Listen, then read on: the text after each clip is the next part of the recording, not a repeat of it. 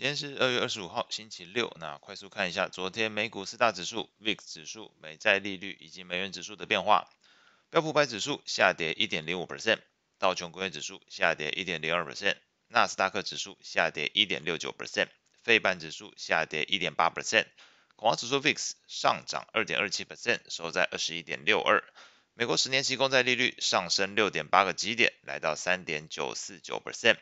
美国两年期公债利率上升十二点一个基点，来到四点八一四 percent。美元指数上涨零点六一 percent，来到一零五点二三七。股市表现的部分，众所瞩目的美国一月份 PCE 数据出炉，年增率五点四 percent，高于市场预期的四点九 percent，以及去年底的五 percent 水准。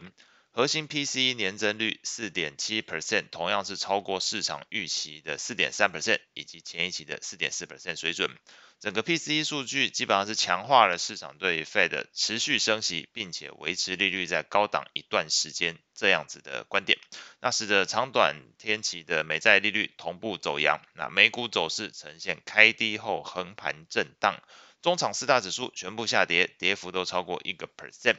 而在类股表现上来看，原物料、金融跟公用事业是唯三上涨的族群，那分别反映了市场对于通膨可能提高这个原物料涨价，升息会对抗通膨这件事情，则是有利于金融业的放缓利差，以及因应这个假设真的是经济衰退而往这个公用事业进行防御性配置的这种三种观点。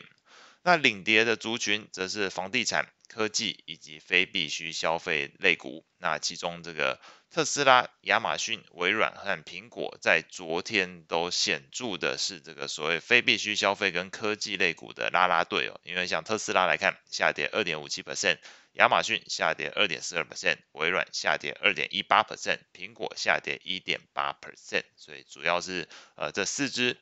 显然是领跌整个科技跟非必需消费族群。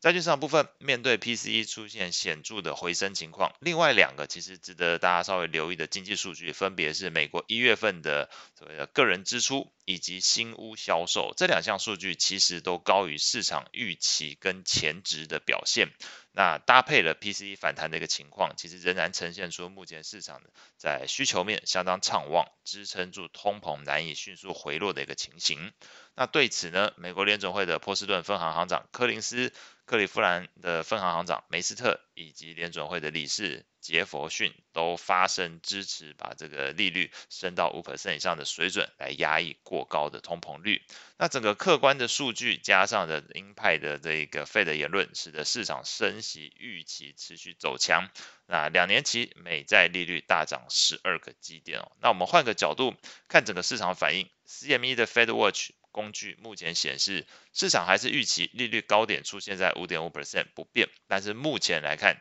已经没有人认为说这个今年内会出现降息是比较高的几率，这件事没有了。目前十二月份认为利率维持在五点五 percent 的几率是三十八 percent。那如果认为降息一码的几率来到了二十七点九 percent，所以显然多数人已经开始觉得今年内不会降息了，刚好跟这个之前这个市场观点有些不同。先前还认为最晚最晚十二月底这一次可能会有降息情况，目前没有，目前是整个市场认为维持在五点五 percent 的几率是比较高的。那在美国的债券型 ETF 的价格变化上，美国二十年期公债 ETF TLT 下跌一点三 percent。美国七到十年期公债 ETF 下跌零点六 percent，美国一到三年期公债 ETF 下跌零点二一 percent，美国投资等级债券 ETF 下跌零点七五 percent，美国非投资等级债券 ETF 则是下跌零点六 percent。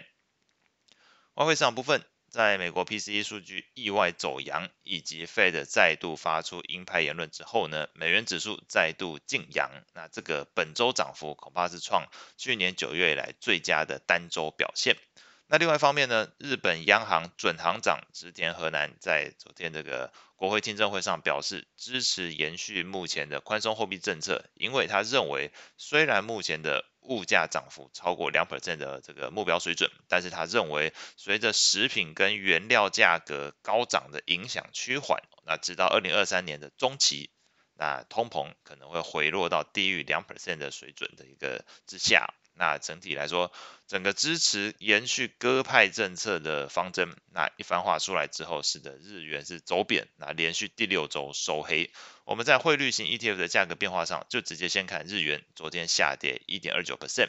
那回归起来，美元指数昨天是上涨零点七四 percent，欧元的 ETF 下跌零点五二 percent，英镑 ETF 下跌零点六七 percent，那日元 ETF 刚刚提到了一点二九 percent，澳币的 ETF 下跌一点二七 percent，那加币的 ETF 则是下跌零点四七 percent。